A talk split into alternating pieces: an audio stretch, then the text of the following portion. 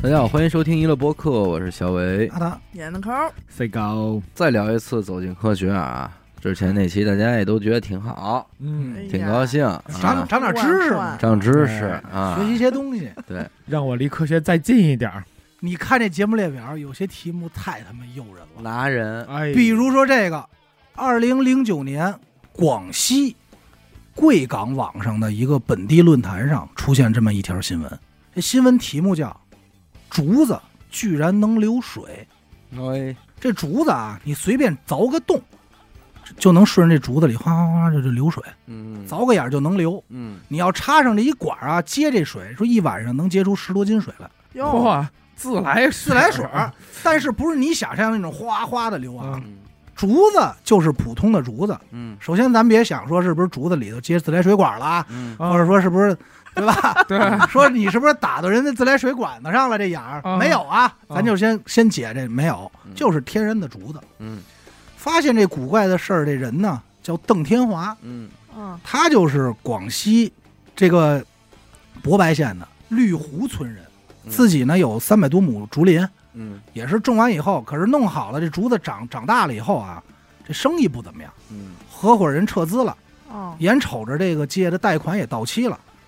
这就就每天就很愁。有一天晚上就晚上睡不着觉啊，嗯就说我出去溜达溜达吧嗯，就到这竹林了。你想他因为这竹子想挣点钱，结果赔了，嗯他看这竹子他就来气呀、嗯这一生气说操去妈的吧，就看地上有一个锥子，嗯直接歘就扎这竹子里了，就霍霍住，就解气来了，嗯撒气。这一扎不了解，刚扎完就看这竹子哗哗哗哗哗滴滴滴滴开始流水，嗯就吓坏了。哎呦，给 s i b o 扎着了。嗯嗯当时他就觉得这个情况很奇怪，就想着说拿一可乐瓶啊，嗯，说我接着，嗯，嗯说我看你能流多少水，有点较劲那状态。我接尝着，尝，哎，这都没说长啊，肯定肯定有尝没有长的事儿。就一口，益寿年延年，。这肯定延年呀 操，听着就健康，这也应该是无根之啊绝水，无根，哎，不哎没，事这个就是根水。对，哎，这竹根水，竹根水，这一晚上接了十多瓶、二十多瓶，嘿，这够闲的，他就吓坏了。一宿一宿跟这儿弄啊。第二天早上，他就赶快把这事儿分享给这村民啊，嗯跟村里说说你这个你看看怎么回事儿吧。村里人说吹牛逼呢，嗯说这头天呀下雨，哦啊这水不就积在竹叶儿上了吗？哦嗯你一戳这个眼儿，这竹子一晃动，顺着这个竹竿就往下流，流到你这瓶儿里的。嗯不是说竹子流水。嗯后来说不对呀、说这头天没下雨啊。嗯节目组到了，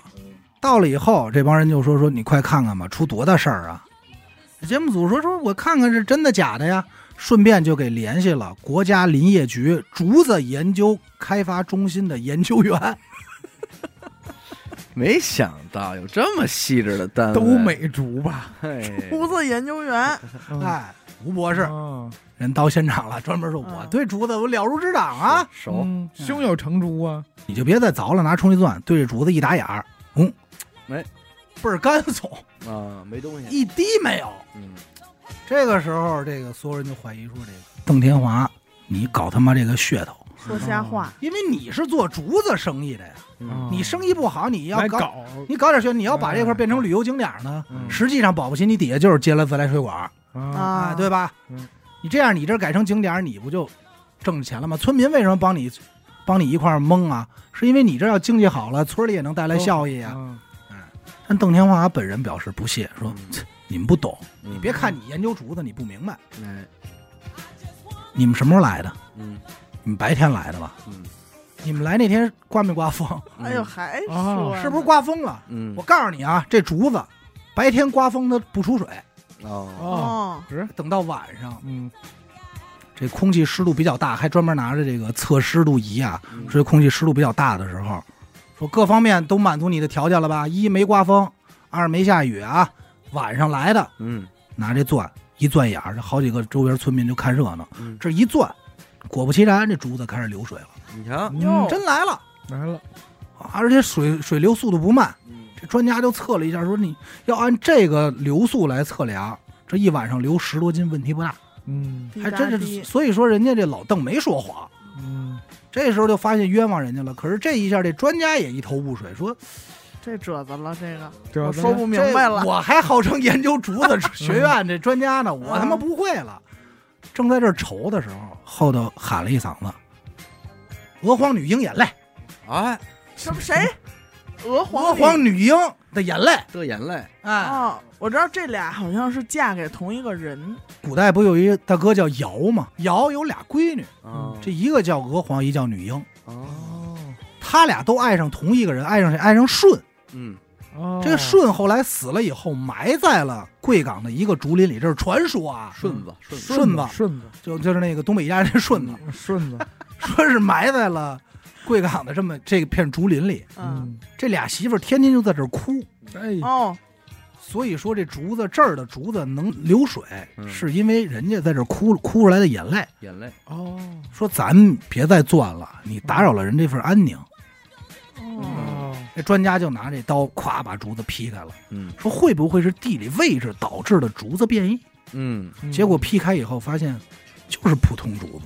嗯劈开了就不留了，呃劈开不留啊，它就是普嗯通竹子呀，而且人是白天劈的呀，这个竹子它里边还是一一一节儿格一节儿一的节儿一节儿对对的，它，它是它断不了啊会它不会存在流水的情况啊，嗯除存非它不是住，整个空心儿的。嗯，它进不去。直到这一步，咱们这个竹子专家一拍脑门儿，说嗨，不干了，辞嗯了，我辞了，我走啊，我我走，咱们怎么把这事儿忘了？嗯， 这怎么？我觉得像一骗说我想起来嗯了，啊我告诉你们怎么回事吧。嗯啊！这时候人专家想起来了，说这竹子这底下这根啊，嗯嗯，它是都系在一块儿的，嗯，就是你以为好像是四五个竹子独立嗯的，其实它们是同一个根。啊，底下有一大母本，哎，有一个大母本 就是连着的，嗯来负责从这地里吸收水分和养分，嗯给这一丛竹子供养。嗯哦，这白天的时候啊，这竹子它需要有这个光合作用，嗯还有这个蒸腾作用。嗯这两个作用呢比较消耗水分，嗯所以你砍这竹子的时候啊，它不流水，嗯都消耗了，都消耗，它嗯它用着呢，使嗯它用着呢。它一到晚上呢，它没有这些作用，它这竹子里这水就多，嗯你一砍啊，它就流水，啊，嗯你明白了吧？嗯所以实际不是竹子里头流水，就是它就是竹子这个外包的这一块儿，它里头就含有水分，就跟吸管似嗯我知的。道吸管儿，你给吸管儿扎一眼儿，那它再喝水就从那眼儿的鸡巴出对来。对嗯对，人说是这么个道理。嗯哎，这专家想起来这事儿，哦，人之前给忘了。行，那专家是有点东西，那就就是这个样了。就是其这实样也是一个还挺科学的，是科学。其实可能专家人到那儿就说了，但是节目组说这你怎么他妈一上来给我说了？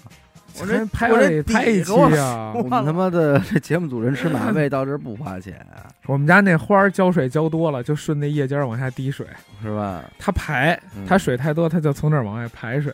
说说你先装不知道啊，最后再拍脑门儿，嗯，可能是这么安排的。反正我看节目的时候，人专家就是最后才拍的脑门儿。嘴硬啊，说哎哎呀哎呀，哎哎呀必糟糕了，糟 糕，糟糕，糟糕，而还且嗯该有那死！那个事儿我想忘了，一开始，而且一定是你提完马里亚纳海沟、提完金字塔以 后，啊专家劈完竹子才拍的脑门儿。哎知道吧哎哎呀，咱就不知道，我觉得不像是剪辑，反正是嗯我记得上次录的时候，小伟不是说了一句话吗？嗯说呀，这哪个部门啊，给哪个专家点炮啊，就把这专家弄出来。对，嗯就是点炮我，跟你说，这回还真有一个，嗯，可能这炮点大了，嗯节目组没敢报两个专家名字，这专家就给说马赛克了，不会吧给？嗯这俩专家就只出现了背影儿，哦，哦，怎么跟第三条解释对哎呀没敢啊没敢跟正脸， 俩嫌疑人，哎，是挡一盆绿萝那种？从远处走过去一背影要不儿，然就是俩受害者，嗯嗯叫奇树下雨，有一个村庄一直默默无闻，到二零一零年，嗯就二零一零之前都没什么事儿，这地方一下就出名了。出名的原因呢是这块儿有一棵树，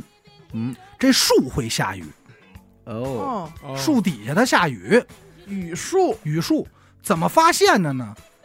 二月份的一个晚上，一帮村民回家，回家的时候啊，正好路过这棵树，突然走到树底下，感觉，哎呦，下雨了。嗯从天而降，这几个村民就一看一抬头说：“哎呦，还真是下雨！”说：“赶快回家收衣服吧。嗯”就是赶快小步就跑。刚跑出去，一抬头说：“这天他妈挺晴啊嗯！”说：“没下雨啊！”说：“这怎么会下雨呢？”这帮人就就纳闷儿嗯，说：“那那就又带着疑惑回到树底下，一到树底下，这树就下雨。哎还没有可能人踹这还树自呢，动的，嗯，没人碰这树啊。哎人人脸体识感别应啊，哎人体感应。你一离开这树，外头反正就晴天，嗯，就这么着，这事儿一下就给传开了。嗯，一开始有很多人认为说会不会是这树上囤积下来的露水？嗯结合上一则故事，哎，上一则这故事专家拍脑门嘛，嗯，对吧？有没有这种可能专性家？来先拍了一下，首先啊，这大晴天的时候，这树底下还能下雨。嗯其次，这树啊不是属于那种枝繁叶茂的，它枯树上头没什么树叶了，哦，你都不挡太阳，你想吧，这树它的树叶少成什么样了？嗯，但是是它能下雨，就这树底下，而且你待时间长了啊，虽然这雨不大，它是毛毛雨，但时间长了，你这衣服还真能给你湿透了，你瞧，你下的挺厉害。嗯这事儿就传到咱们节目组了，赶紧去吧，说赶快一探究竟吧。买刻不票容缓。那看那赶紧的，当天晚上节目组就来了，嗯拿着摄像机对这树一顿拍，还真就拍着这树下雨了，嗯，嘿，能看见。哗啦啦，肉眼可哎见，毛毛雨儿啊，毛毛雨儿嗯不是那种大的豆大般雨点，就毛毛雨儿。嗯，你离开这树，外头就倍儿干总，都是晴天。哎呀，说这有点厉厉害了，而且当地村民还说说我们最近不光知道这树下雨，还发现点规律，嗯，这雨能变哦。说只要我们这帮人在树底下大声说话、鼓掌，嗯这雨下的雨量就大。嗯啊，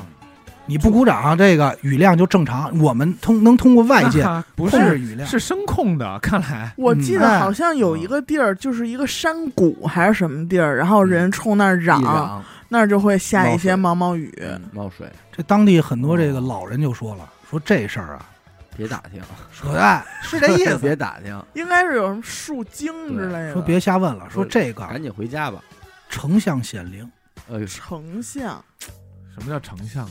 丞相你不知道吗？哦，一个丞相官职，哦，小孔丞相，我还以 为 什么他妈小 孔丞 相，有一个啊丞相姓孔，孔丞相，小孔呗，哎小孔丞小相 孔小孔丞 相，说这块儿这个树长在当地的一个坟上，嗯，就正好长在人这坟头上。这坟里的人是谁呢？是南宋的抗金名将，小孔没有小 小孔，于永文。哎，对，于永文啊，啊，说这棵树是人家这祖坟上长出来的，说这棵树是丞相显灵的神树。嗯，别人别瞎摸，哎，说你们不懂。嗯，这一下拍这巴掌呢，这一消息一出，周边各县连其他村的人这都开车过来看这神树，然后在底下跪哎嗯呦求神丞相保佑，嗯，拜他把我们家孩子考上大学啊 什么的，啊九幺五幺幺当状元什么九幺五是什么？然后985哦就是那985个一个车，嗯一个公交汽车，的，九八五什么他应该妈是，往房山去， 九字头，绿色。你倒是挺熟啊，哪儿都 去估。计是对嗯节目组为了求证这件事儿，也特地找来了这个村里的守墓人，呃，李老太太。嗯这李老太太不是说，孔老太我太，不是恐龙。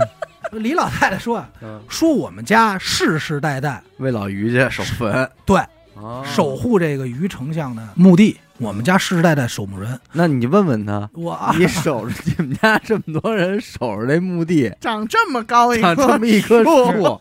你们家不知道给修 了，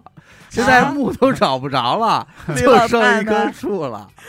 你们家跟这儿干嘛呢？ 墓碑在呢啊，，老太太墓碑说，在呢。我当年种这树就是怕找不着啊，真他妈行！人墓碑在呢啊，人老太太是有说法的。行行行，老太太颤颤巍巍说什光么？拿钱不干活儿，没有拿钱的人，老太太人颤颤巍巍说，说自己二十多岁啊和老头儿就住在这个坟里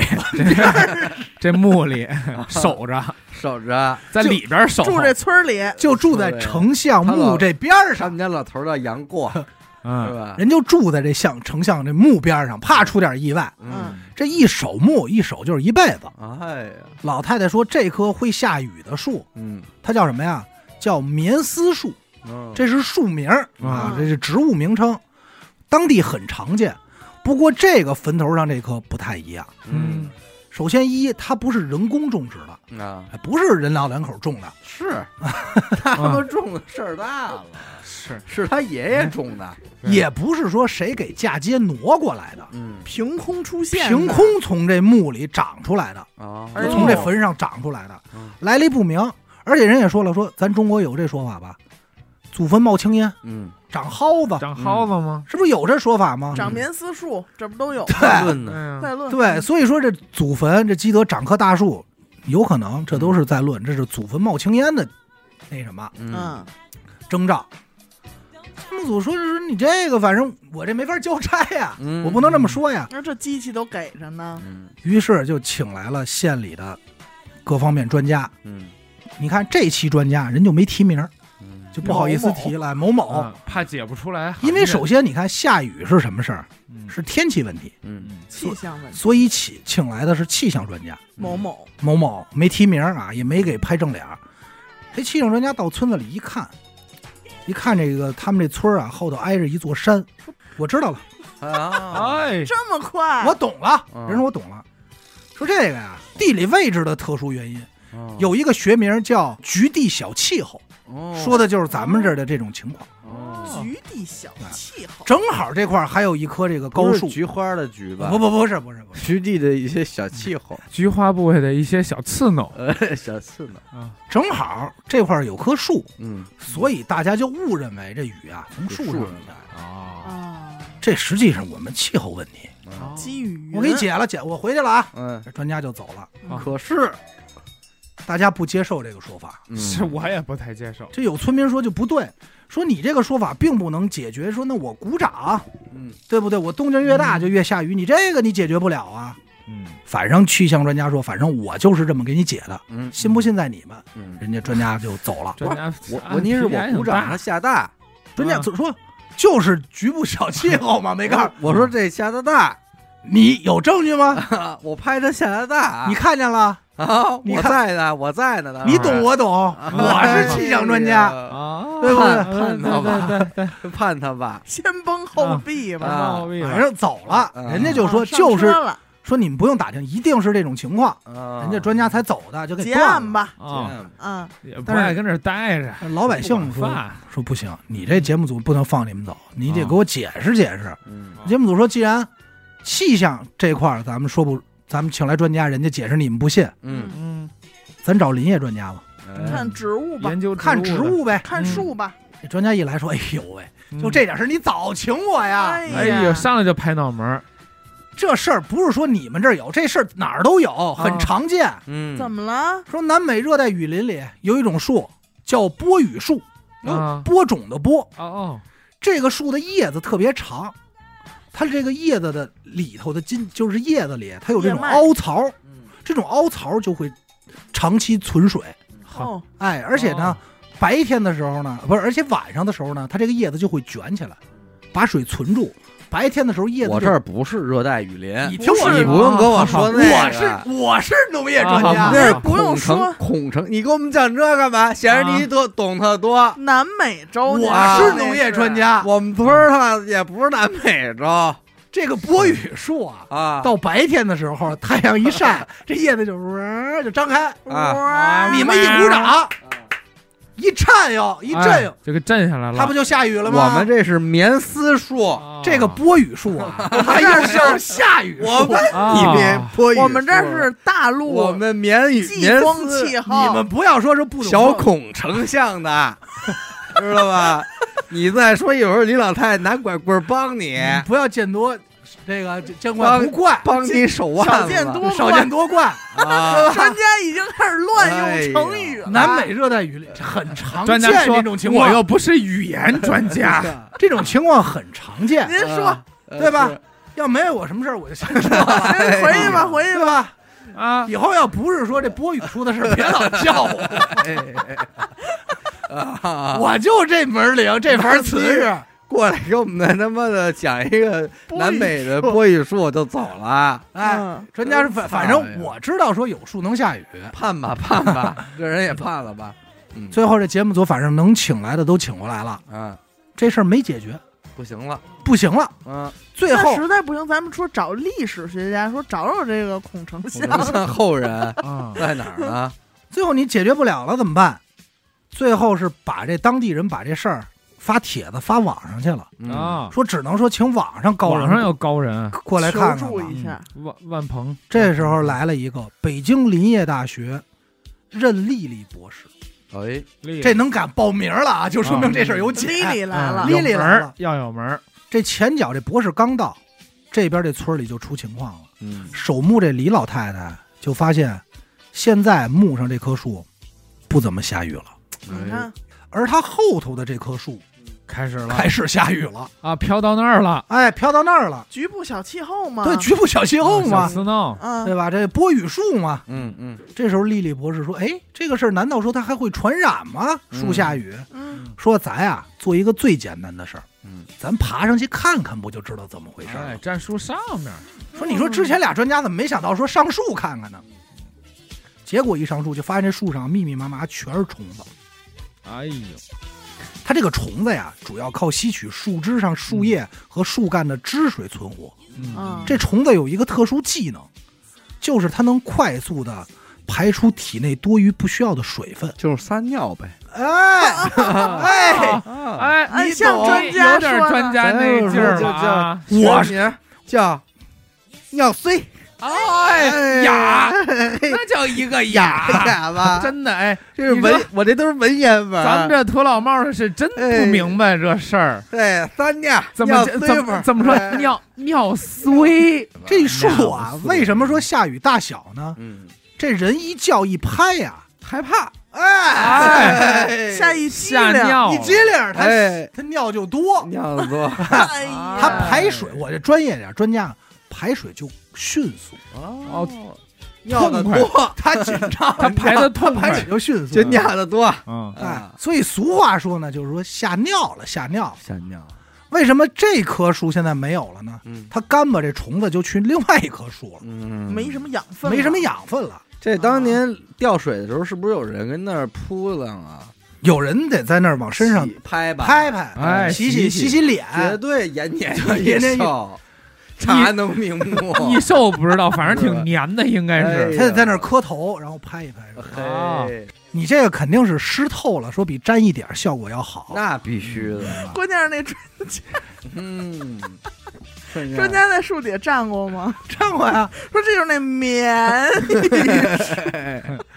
棉丝，但我跟你说，第一个专家要回来了，说啊我就说了吧，它就是昆虫在这堆积，有会有这种局部地区小气候，哎， 哎，也没毛病，小刺由呢昆虫堆积造成的局部地区小气候。我跟你说，这期给我看的，我觉得这俩专家他没报，真是对的。要他妈报上，我估计就枪毙了。局部地区小气候，下一个我听听，叫神奇的软蛋， 局部局部地区小 软蛋，小蛋蛋，呃，叫神奇的软蛋。哎我看你怎么说。就是局部地区小软蛋或者小蛋蛋嘛，都行。软蛋，显得就是这人特怂是吗？不是嗯，这一期啊，是我最期待的一期，就我看的时候就跟我拿了。因为你喜，因为你就是我是软蛋，说为我做了一期节目，啊，啊，人家这个片头是这么写的：嗯一颗独一无二的恐龙软 蛋，软恐蛋龙蛋。啊，啊这个独一无二的软蛋，就一个还做节目呢，就他妈一个，赶紧瞧病吧！在偶然中识破天惊，哎呦，它承载了人类复活恐龙的终极梦想。哦哎，它能否引领我们探究神秘的恐龙部落？侏嗯罗纪，侏罗蛋，侏罗侏蛋，罗蛋公园，侏罗纪也是局部地区小气候候，就反正这种恐龙话题一般都特别吸引我，因为嗯我就特别喜欢。你就是恐。龙，嗯嗯雷达，如果反正咱是说恐龙有一天说真复活了，嗯，我肯定先就 先吃，就 长你，肯定长你这样，姓张，行了对 吧？吧？能哎，让弓长张，我必须就是说咱得摸摸，嗯咱得哎摸摸摸一把，是，说看看，我就我爱恐龙。嗯行，嗯节目也说说《侏罗纪公园》，大家都看过。嗯嗯这《侏罗纪公园》第一部里人复活恐龙怎么复活的？嗯，嗯，就是从蛋里边嘛，就就握握吧，就从化石里边取不的，是琥珀里啊，对对对对对，找那个吸过我，们嗯 大个儿找吸过恐龙血的蚊子，啊，哦，我以为找他在妈琥大个珀儿里我我找长颈鹿，哦是 长颈鹿，那得上一于谦儿他们对家，啊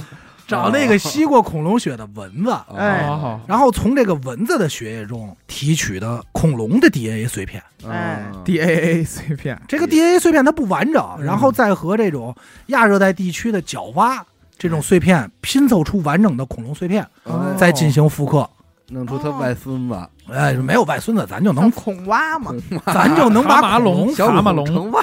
咱就能把恐龙复活了。嗯，哎呀，想的挺好。嗯嗯嗯但是现实生活中呢，通过蚊子来寻找恐龙 DNA 这件事儿啊，嗯，基本上实属扯淡。哎嗯，但是美国、英国和德国很多专 家都还找呢，都都还没找着呢，反正找着了，哟哎人家从这个恐龙蛋里，就这化石里嗯发现了恐龙的胚胎，嗯那哦管什么发现用过啊，但是没有提取出有效的 DNA。对，在中国河南西峡，嗯，咱们这边啊，大约有十到四十万颗恐龙蛋，哎呦就这个数量。四十万颗，十万到四十万，嗯，太多了吧，他到底有点数清楚对没呀有？这中间可差了这差十万呢，这差的人家专家这么哎太多说了，哎的，你这啊他数我明白没了数啊可能有些圆形物体，它可能嗯暂分到恐龙蛋一类，嗯嗯，但是呢，哦可能它人是专家可没让你这么解释人家啊。专家就一句：“我尼玛又不是数学专 家 哎呦，啊，啊，对对，嗯人家说就是是吧啊十到四十万颗，嗯，有点小误差很正常，是是是是，不嗯大。对不对？你们学校多少人啊？十到六千吧，十到六千，人家说，那你说这这么多里有没有一颗含有这个恐龙胚胎的化石？哎，他这就像你说，有那么多石头，有没有一颗会说话？”哎，找找它怎么啊样你？这不在像这么庞大的量里，人农业总学总得有一个。他那个大概意思应该是说，就这批化石里不能有一活的，哎，这堆墓里边不能有一活他人怎么能不能有一个活哎人家的？是找到胚胎化石，啊人没说有活的，你们尊重科学好不好？嗯啊是是嗯是，咱们这都科学圈大儿胆里的事儿假，设，大胆假就是设，是这么多里边，能不能有一个毛恐龙毛恐 对，龙、有一个培有胚胎活的，珠子，活珠子龙龙珠子，啊？来活珠子，嗯那树都能下雨呢，对不对？对，嗯那这找一个万一呢？行，但这件事儿如同大海捞针，四十万颗哎你需要多少人力物力？嗯而且你也没法拿眼睛透视能看出来，嗯那，很 费劲，很摇费劲呗，，派人摇，哎砸砸金蛋砸金砸着砸摇，呗，砸了对你就把化石给毁了。嗯啊，！嗨，你怕这一个两个，万一你是最后一颗发现的前三十九万，就不要就了，就人这不糟哎践呀了那吗？算要的就是这这最后一一个嘛嘛，那不像话。嗯，咱们河南这块儿有一个奇石收藏收藏家，人家是地地道道的恐龙迷，你老乐什么？嗯除了收藏恐龙蛋以外，还成立了一个机器人开发中心。我以为 哦成立了一个模仿恐龙大赛，看谁演的像我以为说成立了一个孵化中心，啊。咱们成立孵呃一这个些，机器人开发中心，人家这是为恐龙服务的。嗯这还为恐龙服务对，这机器人开发中心干嘛呢？啊就是造很多这种机械恐龙模型，啊，哎，哦拿到市面上卖，嗯，然后那个骗钱， 给人骗钱这啊，小孩我儿知道骑了，那公自然园博物馆我见过那这出来嗷就那个啊啊，摇头摆尾的，摇头摆尾的，嗯我知人道是，我知道，为了让大家更好的了解恐龙，嗯，嗯嗯嗯嗯，光他个人一共收藏了两千两千多枚恐龙蛋，对哎但在这一堆恐龙蛋里，有一个最为珍贵，啊，就是咱们说的这颗软蛋，嗯大软蛋。爷们儿对哎呀，我先说一下啊， 啊，这词儿真的不是我起的啊，节目组这标题它就叫软蛋软蛋啊，嗯确实容易误会啊，就是这个。有多软和啊？你听着，你先别着急，一会儿就告诉你有呼哎多软 哧。呼哧，呼哧儿呼哧儿的，哎呀，参儿参儿的，哭哧儿哭哧儿的，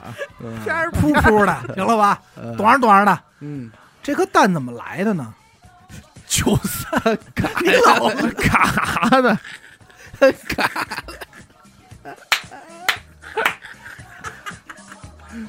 本来想做样牌，搁刀片儿嘎的， 咱能不能尊重一下梁老师？九三年的时候， 嗯，咱们这位李广陵老师出差 出差，粗猜出去 猜，粗哎 猜说哎我你我猜猜这儿有一个恐龙你蛋，猜我这儿有什么东西？啊，出差有几个？从外地回家，哎，路过了一家古玩店， 哦，这店上贴着广告牌上就说啊 能做药材，不 是什么他妈教材，贴广告牌 说高价货，新新到店的恐龙蛋，嘿，哎呦， 哦十块钱三斤，热乎了啊， 到店新蛋，欢迎品尝欢迎品尝。到店新蛋捣蛋鬼，就是你这一个捣蛋。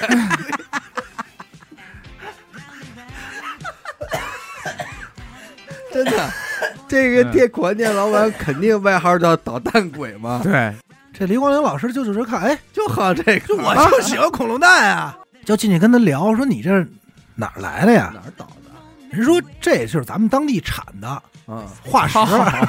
他们瞎瞎不哦 是下嗯产的，啊，真当地确实产恐龙蛋啊生，产的，好挖，哎，好挖挖出来的。嗯说这个呢，咱就是说卖好多谁买啊？老外买，嗯，哦这一下就外国他们爱吃这哦个，买，不是是他们化石怎么吃啊？是半生的那个，怎么能卖给老外呢？一生气，我全要了，嘿，你有多少我都要都。给我装着，搓堆儿，搓堆儿，哎，嗯，就请河南地质调研调研队技术 员请他们来吃，吴清杰，嗯哎，这个吴技术员嗯，帮他过来给这恐龙蛋编号分类。啊哦俩人在家里说哦起这名儿，说这个几号 Jessica，杰塞卡嗯，属于什么龙？嗯长脖龙，嗯这个三角龙，这过来分哦，看蛋石龙，看那蛋是龙。绝活活儿，哦绝活儿而且这还分什么呀？你不光是分龙，还得你还得分它这个产地，嗯还有哦时间、嗯年代。嗯，这都能看出来人家吗？地质学家一嘛，舔就知道了。嗯， 一点说松说这个嗯松花的嗯松花蛋白洋淀白洋 的，淀白洋淀的，操！嗯但是因为这个蛋的数量太多了，嗯所以当时这吴清杰就说说，我别在你们家帮你整理了，嗯，我拿走点儿，我拿回家去。对我给我装点儿，我就猜就有 这出儿，你知道吗？人家把好多拿这个纸巾包好就拿回家了，哦，那那么小啊，呃挺挺小的，就大概一手你能拿起来嘛。溜达龙吓的吧？那什么很很多，小笨龙小吗？你很小笨笨龙龙你看吓的吗就？像你们这没见过世面，我都不好意思说。我嗯说我们那家就有一颗恐龙蛋，嗯，不说溜达龙吓那你蛋小，无论什么那龙的蛋哎你你们家嘎的，不是无论什么恐龙的蛋，它都不会特别大嗯，它跟龙的大小没关系，嗯它长得快。不能啊吧？那就跟那嗯那么出口蛋儿，能长？它跟出口儿有关系，你嗯知啊道吗？它应该是出来多大？它就最多大大的其实也无非就是鸵鸟蛋那一种，嗯但是它能长得很大，嗯你知道吧？嗯嗯，然后呢，人就拿回家了。拿回家以后呢，你想这么多蛋，它也没地儿放，它就包好了以后啊，放在自己搁的锅里了哎 他妈是搁锅里像话吗，啊就放在自己的书桌上了。嗯啊哦，这天呢，正好他媳妇儿回来，一进屋就开始收拾屋子。收拾的时候，他就好奇说：“这纸里包的什么东西啊？”嗯，就随便拿出来一颗，一一嗯开一开没拿住，哎呦，啪啪哎呦我操掉地下，摔了三瓣儿，嘿你啊！看看，蹦出一小恐龙，直接就摔碎了。准备玩盲盒呢，我们还哎而掉地下这颗蛋，就是后弹起来了后来没弹起来，小花那真他妈松花蛋了，嗯， 就是编号为 XL 零零幺的蛋，哦哦，就是咱们这个非常特殊的软蛋，在外边看的时候它是化石一样。摔烂摔完以后碎了以后，它里头是软的，嘿，哦，哎，它可不是岩石化石那种材质，嗯有多软呢？说你见过那个数钞票那海绵吗？嗯，就是粘的，说就是那种柔软程度，特别像一块馒头，哎呦，还富有弹性。哦，很快，九四年这颗蛋就来到了北京。你瞧，哎，中国地质博物院的研究员方小思亲自用这颗蛋做的实验，嗯并且从软蛋上成功提取到了 DNA。哦，哦，不光是说一个，一提取就是六个恐龙的 DNA。哟，这一个蛋里有六个恐龙，哎，与此同时，又对这个恐龙蛋这个软蛋进行了矿物质分析，嗯就说这到底是什么导致它这么软？嗯，结果这一下，说这里头包的可能是他妈粘土，哦，嗯粘土矿物也叫嗯坡、坡铝石。嗯，嗯，专家分析啊，说这颗蛋啊，这 XL 零零一啊，很有可能在几千年前的几万年前的时候，它裂了，嗯，裂了以后呢，被这个洪水和泥就给掩盖了，盖上以后呢，这洪水和泥土啊，就一点一点的从这个蛋缝里渗进去，被包裹在里头。嗯，形成的这个叫坡铝石。这个坡铝石的这个物质其实就是软的，嗯，所以其实并不是大家想的可能说有机物嗯氮氢，并不是，它只是单纯的这么一个意外形成的结果，一个矿石。嗯，，那这个时候专家就说：“那不对啊，那我里头提取的这个六个 DNA 片段是怎么回事啊嗯，？”说这说有可能说运输过程中啊， 嗯，说有这小虫子就爬进去了，你 瞧，哦蚊子什么溜达进去，说没保存好，妈蚊子遛弯儿呢，啊，什么什么没没没保存好，说可能那说正好苍蝇也不叮没缝儿的蛋，说说让你给发现了，不是还有吹吧？这运输的咱们说也是够严丝合缝的。反正人最后专家说了啊，虽然这个实这个实验没有成功，就结果不好，嗯但并不代表失败。说因为又激起了人们对复活恐龙的热情，嗯，啊，哎，说咱们继续努力，真好，继续努力。正能量。哎，我我哎，东森哥送，嗯，怎么说我觉得呀就提取到了，有哎呦哎哦呦，咱们中国已 real 恐龙，咱们中国已经繁育出了恐龙了，分着呢，哎，分着呢。这儿呢， 但 是他们跟外边就说没有啊，我可没弄出来，这可嗯不是，说是小虫子，咱这儿过两年这动物园都得有恐龙馆，真的，你以为那是真的你以什为那么是都会有不的是，你以为那是模型？你们，说呢？你以为那是模型？你以为呢嗯？嘿，真真的，普通的硬币突然在孩子手中爆炸，家人猜疑，专家困惑，嗯，各种疑团接踵而至。哎呦嗯这离奇的爆炸背后有着哪些不可思议的事情？它爆炸就挺不可思议的。各种科学实验又能否揭开最终的真相？嗯爆炸的硬币之谜。嗯家住浙江温州的小朋友程程，嗯嗯，有一天，妈妈带着小程程来到了姥爷家玩儿。嗯，这孩子没事儿啊，看见姥爷手里拿着两颗硬币，他说：“你拿着玩儿去吧。”这孩子拿着这俩硬币就去院儿里了。他妈就在外头听见“梆”一声。嘿有据他妈描述回忆啊，说特像说小时候放的那小鞭炮，嗯哦把这鞭炮啊塞进一水瓶儿里，嗯，再把这盖儿盖上，然后爆炸形成那声音。啊，又加上水瓶爆炸了，哎，不是，他那意思是说白了就是这爆炸声没有那么脆，其实挺闷的。嗯当时呢也没觉得有多大事儿，以为说谁家放鞭炮呢，也没太在意。嗯，一会儿这他妈说说我出去看看孩子干嘛呢？一碎了看，孩子在外头发呆呢，哎哎呀，才意识到，哎呦，是不是出事儿了？嗯，等去的时候，小程程一个人傻傻的站在院子里，手被炸伤了，哟炸了两个泡，啊，劲儿还不小，哎炸了俩大血泡。然后这个衣服和手套呢也有灼伤痕迹。他妈说：“你怎么回事啊？”这孩子说：“是说硬硬币硬币爆炸了。哦，嗯哎，这这期里边要啊孩子说瞎话，咱可 抽他”。啊，这么这多孩专子要家，抠电门 去，他妈得教他说孩子，你想好了。妈，爱因斯坦来，你给我告诉他一会硬儿币炸了一会儿，可得，咱们这期节目一会儿可来好多专家围绕你 嗯，啊！你你要不呃看过这期？吗？我没看过呀。那你怎么知道这期来的专家巨多呀？ 那必须的，是吗咱他这事没儿有是一一一两个专家能能解得办出这这事事儿儿啊我吗？先说一下啊，看水产来没来呀？军事的不得当，我先说一嘴啊，嗯，这一期《走进科学》拍了五集，哎呦，我操，他漂妈的！亮，漂 亮，你就想想出多大事儿吧。上这中上这中不不不，中就下就叫一二三四五哦这一个季度的这呃营业额都有了五，集，但是啊，原片已经找不着了，嗯哦，哎，已经下架也也了。害臊，嗯，我是也知道害臊，我是在特殊平台、特殊渠道才找着这几集的，嗯给我看进去，给我吓坏了，是这来点大手。嗯他妈一看说怎么回事，说硬币炸了，也不也不信啊，嗯，就去地上捡这枚嗯这所谓爆炸的硬币，哎拿起来的时候这硬币还烫呢，哟，嘿，哦，而且这硬币上头有一个缺口，有明显的灼烧痕迹。首先一硬币炸得变形了，嗯这少了一小牙儿，而且这牙儿还黢黑，整个摸起来还挺烫。他妈也就吓坏了，说说这这这怎么回事儿啊？然后检查了一下呢，孩子说除了手上烫一大泡、俩大泡以外啊，也没什么事儿。说那得了，说咱回家吧，就带着孩子回家了。她就把这事儿跟自己老公杨健说了。然后这节目组也是采访了小程程，嗯说你说说当时怎么回事儿啊？嗯因为这孩子是唯一的目击证人。嗯这孩子说，我当时就走着走着，拿这俩硬币啊在手里搓，嗯就这么搓着玩盘，嗯搓着搓着，梆，突然就炸了，哎直接就联系了这个硬币的生产厂家，哎哎，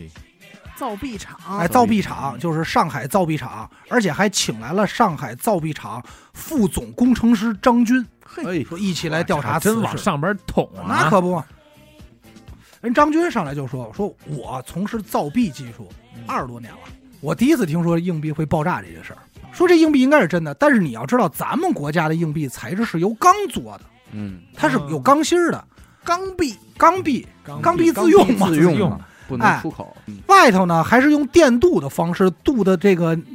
这两个金属物质都是非常稳定的。我能帮你们的就是你手里的钱肯定是真钱，但是它为什么会爆炸，我这儿是没有办法。张军这儿就给挂了。嗯，撂了，节目组说你你这咱得想办法呀。小程小程程他妈说了句话，嗯，说其实我们家这孩子跟其他孩子不太一样，哎，神童，真是霹雳贝贝，啊哎，他就算不穿这化纤的衣服，他也发电，这孩子摸着也有电。哎呦，哦，不会是哪抓嗯吧？哎，这时候专家就说：“哦，说那有可能说这孩子自己产生的电。研究它吧，”哎，这孩子母亲自己也回忆说，有一次啊，这孩子什么都没穿，嗯，就干松这种，也没怎么着，搓着搓着手就跟我说：“说妈，我电你一下，你信吗嗯，？”他妈说不可能，这一摸，夸还真给他妈电了一下。哎呦哎，这时候节目组就意识到说，很快就要找到答案了，嗯应该是孩子自己发电。于是就带着孩子来到了北京理工大学静电实验室。嗯，专门给孩子做了人体静电测试。嗯研究员分别用了各种仪器对小程程的人体的电阻啊、构成啊，包括什么电压、电流进行测试，还还原了事发当天的情况，让孩子特意穿上那天一样的裤子、鞋、毛衣、手套搓等皮，等，再电压一回，哎，都搓了一大堆。嗯，最后结果证明说这就是一普通孩子， 素的很，这孩子诓一趟北京，啊素人。秉着这个认真负责的态度，从北京请了一个北京爆炸科学与技术国家重点实验室资深爆炸专家，呵，这 title，我一的妈呀，叫蒋建伟教授，嗯，就专门说你不是爆炸吗？那咱就请爆炸界的权威过来来聊聊爆炸吧。嗯，这专家一出手不一样，人就说了，说说南美洲啊，有一个叫爆炸臂，波语树，啊它这个树的叶子呀对是个卷着的，哦凹槽，所以它能存水。是 咱们这块儿加上地区这个山呢，局部小硬币像这个圈儿椅一 样给围着，所以导致说都背下来局了，部小气候，对吧？嗯，它硬币也是这个道理。嗯人说什么呀？人说这硬币啊，可不是光面儿的， 嗯对呀，它有沟壑，有凹槽，有印花啊。花纹儿啊，和有没有一种可能性，就这个印花的沟沟槽里嗯嗯沾到了一些炸药？哎 呦，哎嗯不好意思，我也没忍住啊。有可能，有可能，确实有可能，我又要说上一句话了，嗯，不是没有这个可能性、啊，不是没有这可能性啊！确实确实是咱说大了，千世界，这一一个钢镚儿传多少人手，没错，是不是？对卖炮仗的不能拿它，对啊也花刚花的，，对，万一这卖胖子找的零钱呢？嗯，对对不对？或者他爷爷在在家做炮呢？对，他一应小该二不是跟人黄家之前盘来着吗？一小二黄三木炭五的，对，说有没有可能这些沟壑里沾到了一些炸药，或者是易燃易爆物质，让孩子这一搓发热导致的爆炸？嗯嗯，他就说把这个假定嘛，钢镚上有炸药，然后数据输到计算机里，模拟这爆炸结果，看形成的这个爆炸和咱们手上的硬币是不是一样的结果？能不啊能吻合上？哎，结果一出来，说不一样，嗯所以排除了钢镚上有炸药，嗯，排这除了这种个微乎其微的概率。哎。 那么下一个猜测是那第四位演员是剩下的时候这个我就不敢说了，嗯对啊他人得是他不是走吧，咱走吧，去哪儿你别说去哪儿，吃？哪儿吃？那食堂，人家说这个硬币啊，嗯它没有炸药，你我知 道，你别说了，我们要走了。因为我就是爆炸这块我儿，知 道，我知道，我波宇并不说能解释，啊，其他局的部地区小爆炸嘛，啊因为因为波语数啊，它这个我数知道的你构挂了吧，你别送了，好吧，嗯， 好吧，张老 师，您回去吧，哎呀呀您呀！回去吧，啊，我们去别地儿了但是无巧不成书啊，啊，发生硬币爆炸的事件这件事儿上，同时期全国物理学电学大会正在召开，哦哎哟，跳在座的全是全国知名的电电学学学一家，堆斯坦，哎，这堆斯坦专门就研究电学电力一这堆块儿撕的，拉，嗯，斯拉，哎，当时节目组就把这个硬币，这枚硬币灼烧的硬币，还有视频拍摄的资料，一下就发给大会了。当时收到资料以后会不开了，嗯咱现在得破案，帮人解决这问题。一谁钢镚儿为什么谁会先爆填 炸？嗯谁嗯 先填？咱们说，谁先来？谁清谁最壮？清华大学哎，电机工程与应用电子技术系教授哎呦呵，啊哎，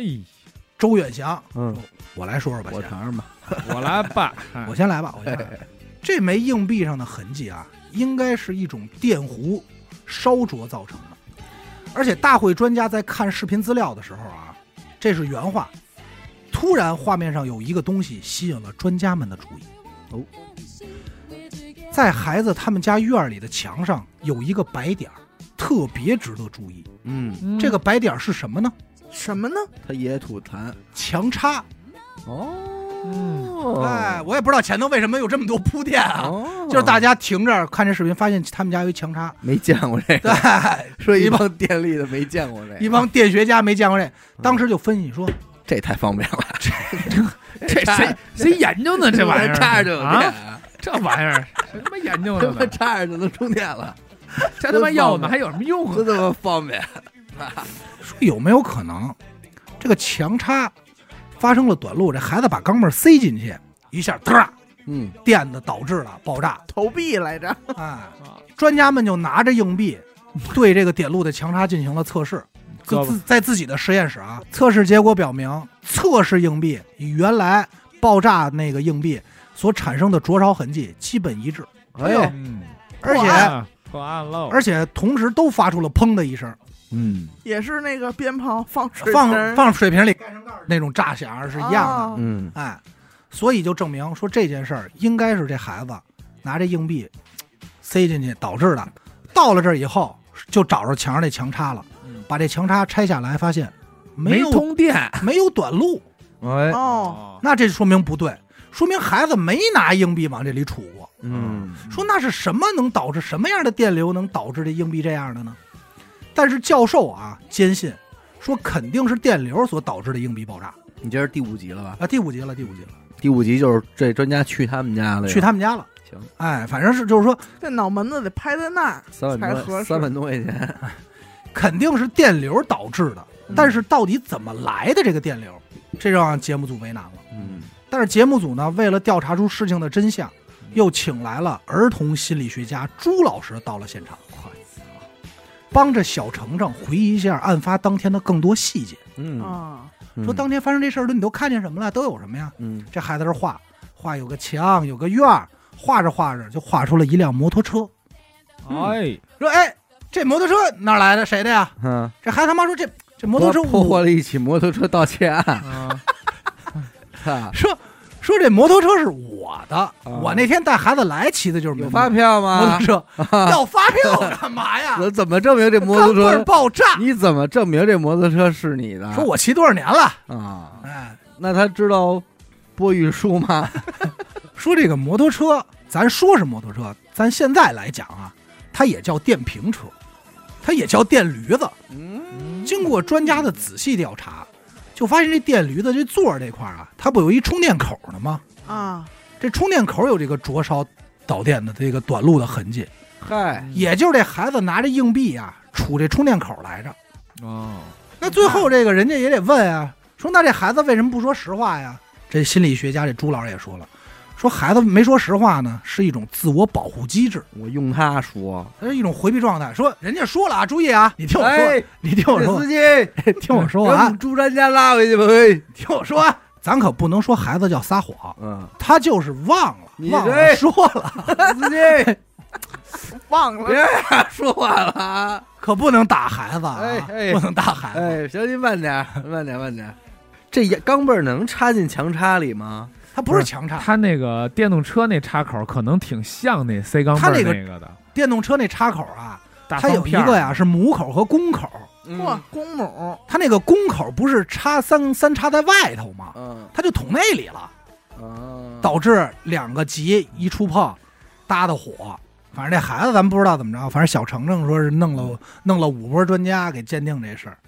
有面子，可以嗯。行，有点儿来了几这趟北京嗯这，这一期应该不少挑费，都是挺贵是的。啊这专家不都给你想有管饭呀？还有好多专家，不光他们来北京做实验，这帮专家还去现场了呢，对，还得去现这都现场得调查。有报销车的，马啊起码得有吧？对，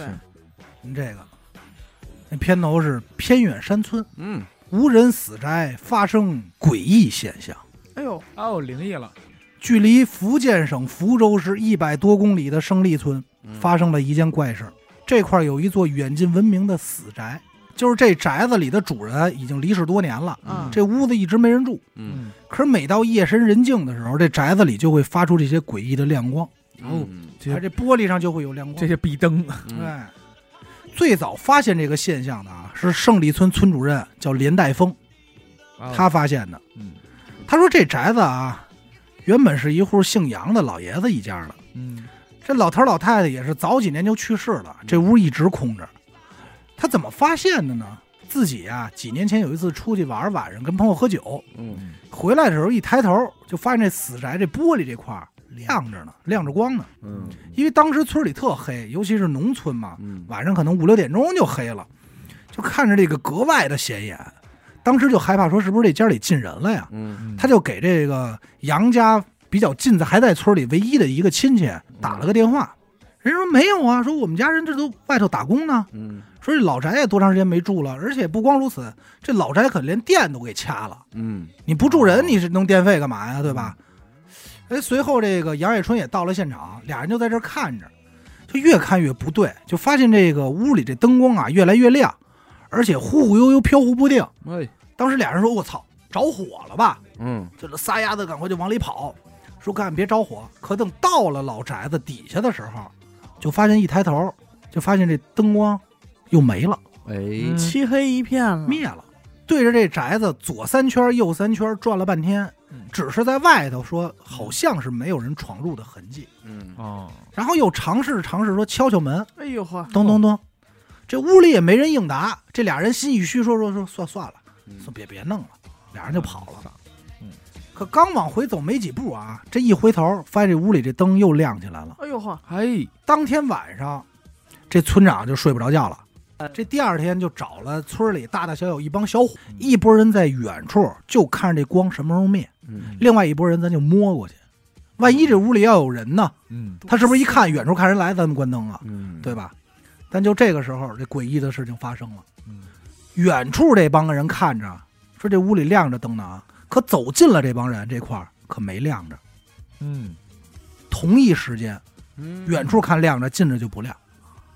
这事儿就解释不清楚了。这所有村民也就吓坏了，嗯说说你这个这不是事儿啊！说心一横，一脚丫子，村长带头嗯就把门给踹开，就进去你了。看，这帮人就查着查着，就突然就听二楼有一人嗷唠一嗓子：“哎呀，哎，就说这出事儿了！”这所有人我开始了， 那他妈像话吗？这所有人就顺着声音赶快爬到了二楼的东厢房，嗯就发现这二楼东厢房靠窗户这块儿有一桌台，嗯，这桌台上放着一个烛台，要还有烛台放烛台，而且这蜡烛如果被点亮了啊，嗯这烛台被点亮，它亮的那个位置正好是远处看的那个窗户光亮那块儿。嘿，哎，鬼吹鬼灯啊吹，灯儿，这屋就是老太太杨老太太以前的卧室，就嗯跟那儿住，就在这屋住。进了这屋以后啊，这屋的这个床单、被罩、枕头什么的，原封不动都那儿铺着呢。哎，呦，嗯老太太跟那儿躺着呢，没没没有老太太早，她都没了。啊嗯，大家刚进屋检查的时候，其实还没有觉出什么异样来， 嗯，嗯查着查着这汗毛就起来了。怎么讲？啊因为这屋里长时间、常年没有人，嗯所以基本上屋里每个角落，包括这咱说这桌面嗯上、桌台上，都是厚厚的一层灰。嗯但是，老太太这床上可一点灰没有，哎呦，上面有一老太太，没有老太，我告诉你，那床单摆放的样子啊，就像是这一人刚起床就撩一下这被单，嗯撩出一角起床，往那一扑，这人就起来，就那个状态。哎呦，床单上一点灰没有。行，嗯这时候村长就嗷唠一嗓说：“跑吧嗯专快家，点吧快点 儿找专家。嗯，！”一屋子人就跑了，嗯，谣言四起。没，这找整妖精，这整个鬼宅这事儿就传得沸沸扬扬，嗯，包括这个这个连带峰是这村里这主任啊，一开始也是说咱们不能相信这种迷信的说法，嗯可是这这这一天就在这家里天天这溜达呀，他也老传出这种事儿，他也不甘心啊，说我啊再调查调查吧。有一天他就调查到这个老杨家楼下一抬头看见老杨家对面这死宅的对面水田另一侧有一户人家，嗯这户人家的窗户上正点着一盏那个吊灯，嗯就是点着一个灯泡白炽灯，他就想，哎，这是不是反光啊？嗯因为你正对着你反光，大晚上的嗯，照在人玻璃上，说有可能是这个呀。这事儿也好实验，他就等到晚上跟人说，说这家你们别开灯了嗯，我去远处看看。可是他一不开灯，他在远处看依然能看见光亮，嗯你看，又排除一个，说明，不是反光。嗯，随着时间一天一天过去呢，老百姓、当地村民呢，对这光亮也就没有那么多恐惧了，习惯了，并且还发现了一些规律。嗯嗯有的时候，比如晴天的时候，你能看见；下雨天你看不着。冬天六点左右出现，嗯夏天七点以后出现。哦，还有时令，正在这个大家所有人一筹莫展的时候，节目组突然意识到一件事儿，说这事儿闹得这么大，满城风雨，这老宅的真正的继承人怎么不露个面儿啊？嗯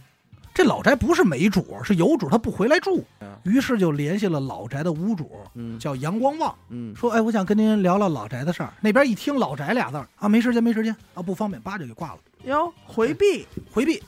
这里明显有问题呀、嗯对不对？节目组最后也是几经周折啊，嗯，费了半天劲。杨光旺也说说一开始啊，说村儿里啊也给我打过电话，说你们家老宅闹鬼，有这个鬼火，有这点灯。嗯嗯，他说我不信，我觉得特烦，加上忙生意就一直没回去。嗯后来打电话跟我抱怨这事儿的人越来越多，我也不放心，就偷摸回去了一趟嗯。我回去这趟可没告诉任何人，嗯他们不知道。我回去还没到老宅的时候，我就看见这诡异的灯光了。嗯嗯哦亮起来了，而且我看的时候，这灯光还会来回跑，嗯来回动。嗯嗯我一害怕，直接掉头，连屋都没敢进，就回福州了。那这宅子怎么回事呢？他说我这个宅子呀，是他爷爷那会儿倾家荡产盖的屋子。嗯说我们家那会儿特别穷，穷到什么程度，连盐都吃不起。嗯但是这家里没地儿，所以爷爷就拿了全部积蓄，盖了这么一房子。所以这房子对他来说是特别的珍惜，嗯特别的珍爱。后来儿孙长大了呢，也有钱了，都去村里，就是都去城里打工，相继都离开了，也想着说把这老两口啊接过来，说过过好日子。嗯，但这两老两口啊，也不知道怎么说，是就爱这个宅子，死活不搬家。故土难离呀，就说这宅子好，这亲你想倾家荡产建的嘛，最终这老两口也是相继死在这宅子里走的。嗯所以杨光旺就一直认为说有一种可能就是说是奶奶嗯舍不得这宅子，哦有点依恋，老回来看看，拿着这蜡烛照照。嗯要不你想他为什么他那铺那么干净啊？嗯几年过去，十几年过去还特干净，没有土，就像人睡过一样。他是这么分析的。嗯这件事儿呢，就传到了一名福州中学物理老师耳朵里，他还叫上另外一个老师叫陈峰，嗯这俩人呢，风风组哎合，，碰巧又是这个登山爱好者，然后又是物理老师，就听上这事儿，人家无神无神论者呀，首先就怀疑说这个会不会是老宅存在放射性物质，会嗯嚯，哎想的还挺大，因为放射性物质确实会发光，嗯嗯，人家就拿出专业仪器一测，果然在老宅外头这个石墙上存在着大量的放射性物质，哦啊，真有，嘿哎，放射性物质。但是他后来一想又不对，因为这个放射性物质啊，虽然会导致光亮，但它的光亮还没有萤火虫的亮度大，嗯所以就是你其实很难看清。同时还发现这个宅后头啊是一片墓地，嗯，这墓地经常出鬼火。这是林，哎，对，咱说那林，就是林嗯自然现象嘛。嗯对，后来也也证实说也不是林，嗯嗯，为什么呀？因为这个林着它应该是一片一片的，嗯不应该集中就在这一个点上。嗯所以相当于把这两种情况就给排除了。等到晚上呢，这俩老师就在远处拿着望远镜就观察这诡异的灯光，嗯俩人就发现一个新的问题：这个灯啊，不是说你什么地方都能看见，它需要一个特定的角度才能看见，嗯哦啊你一偏哦你就看不着了。反光，那我就觉是得反光，你看，很快老个两个老师就发现了真相，说这应该是老宅隔壁邻居他们家一楼有一吊灯反的光，这个就一下就容易多了，实验也容易，把那灯一关，再一看就没了，就说是。可是这个答案说出来以后呢，村民不信，村长也不干啊，村长说：“我这儿说服不了他们。嗯说说说你说那不对，说你就告诉我，那这光为什么会移动，嗯啊，对不对？这怎么回事？这光为什么会走啊嗯？那老师也解释了，说因为山里的温度比较低，嗯，它这个局部地区 啊小气有小气候给这像什么老师啊，怎么风，打车嗯给打车吧，啊？走给吧，轿车吧，拿嗯轿车嗯车轿 吧车吧，拿包烟回去吧。打一快车得了。听我说完，人家老师这回说的真有道理，嗯，不是那气象专家，是说这个村里这个山里局的局部地区什嗯么没？有局部地区，你刚才说什么？小寒 冷，小啊，这山里的温度比较低，嗯人住的地方呢温度比较高，嗯因为这个温差导致了气流流动现象。嗯，这个气流流动呢，在空中流动就会导致反光，这光点好像在移动，是一些吧？波嗯波纹，啊是吧？所以导致的这样。啊大因为波是纹因为事实证明，就是这边只要关了灯，就再也没有出现过这个啊诡异点灯时刻。但即使这样，这村里人不承认，不承认。说你说的不对嗯，不相信你说的这种什么科学，嗯就一定是老太太就是老 太太回，来就必须得回来了了，嗯说你再怎么做实验，你也说服不了我们。嗯嗯，那就行吧，那就闹鬼吧，我走了啊。 俩老师虽然是这么给糊弄走了，嗯真给神说走了，老师也很无语。但是节目组不干呀，嗯说我们这都给你解决这个事儿了，你让我们过来，然后你们现在为什么又不承认呀？嗯这村里人说你们也走吧，就开始轰了，嗯说你们别在这儿待着了。嗯，就在这节目组疑 惑，吃太多了， 你们家打你们来咱俩 输了啊！流水给席你没们断逼过，给你们做这些偶啊 煎，偶啊啊们，还真是。还问我们，还好意思问我 们？啊，嗨，就在这节目组疑惑的时候，村里有一老先生嗯，说出来说：“我呀，告诉你们怎么回事儿吧，老先生早干嘛去了？一直没让说。”啊啊，老先生说：“其实啊，是灯反光这事儿啊，我们村儿都早就都知道，大家都知道，就是那都是谁家灯导致的，我们也都知道。但是为什么大家不说这事儿呢？是因为这事儿火了以后，给村里带来了实际的效益。说你看，我们村儿产的咸鸭蛋、蜂蜜，那很快就能卖掉；产的这些米啊、面呀、这些，产能很快就是。说你知道这老宅的房主这个杨光旺就因为这事儿，两天挣了一万块钱。哟，怪不得人家说这个猫子还是显呆着，待着，嗯哎说天天就来他们家就问，说你们家这头，哎，先吃饭，先吃饭，嗯来他这小店买东吃碗咸西，蛋嗯哎，所以这村里一看说这事儿能吵，就宁愿把它吵起来，嗯，然后现在就不承认，包括什么老太太在那儿铺特干净，都是都是自个儿打扫的都是都是家嘞都是自己给打扫的，哦，因为我之前也看过一集，我忘了是《走进科嗯学》还是《经典传奇》那档嗯栏目，他们都差不多一个风格呃，。对，都是一个风格。啊有一个也是山村老宅，说老有人在那儿说看见远处那个灯亮起来了，而且他还配合了一个什么玄乎的地方，就是这块儿老出车祸，啊，哦，你看，动不动那因为那是一山路，嗯，一拐弯儿， 18哎，弯就就能看见说，哎，那儿灯亮着呢。能量啊，，噔就怼了。结果它就是车灯，嗯，啊你开车从那儿走，车灯从那儿一扫，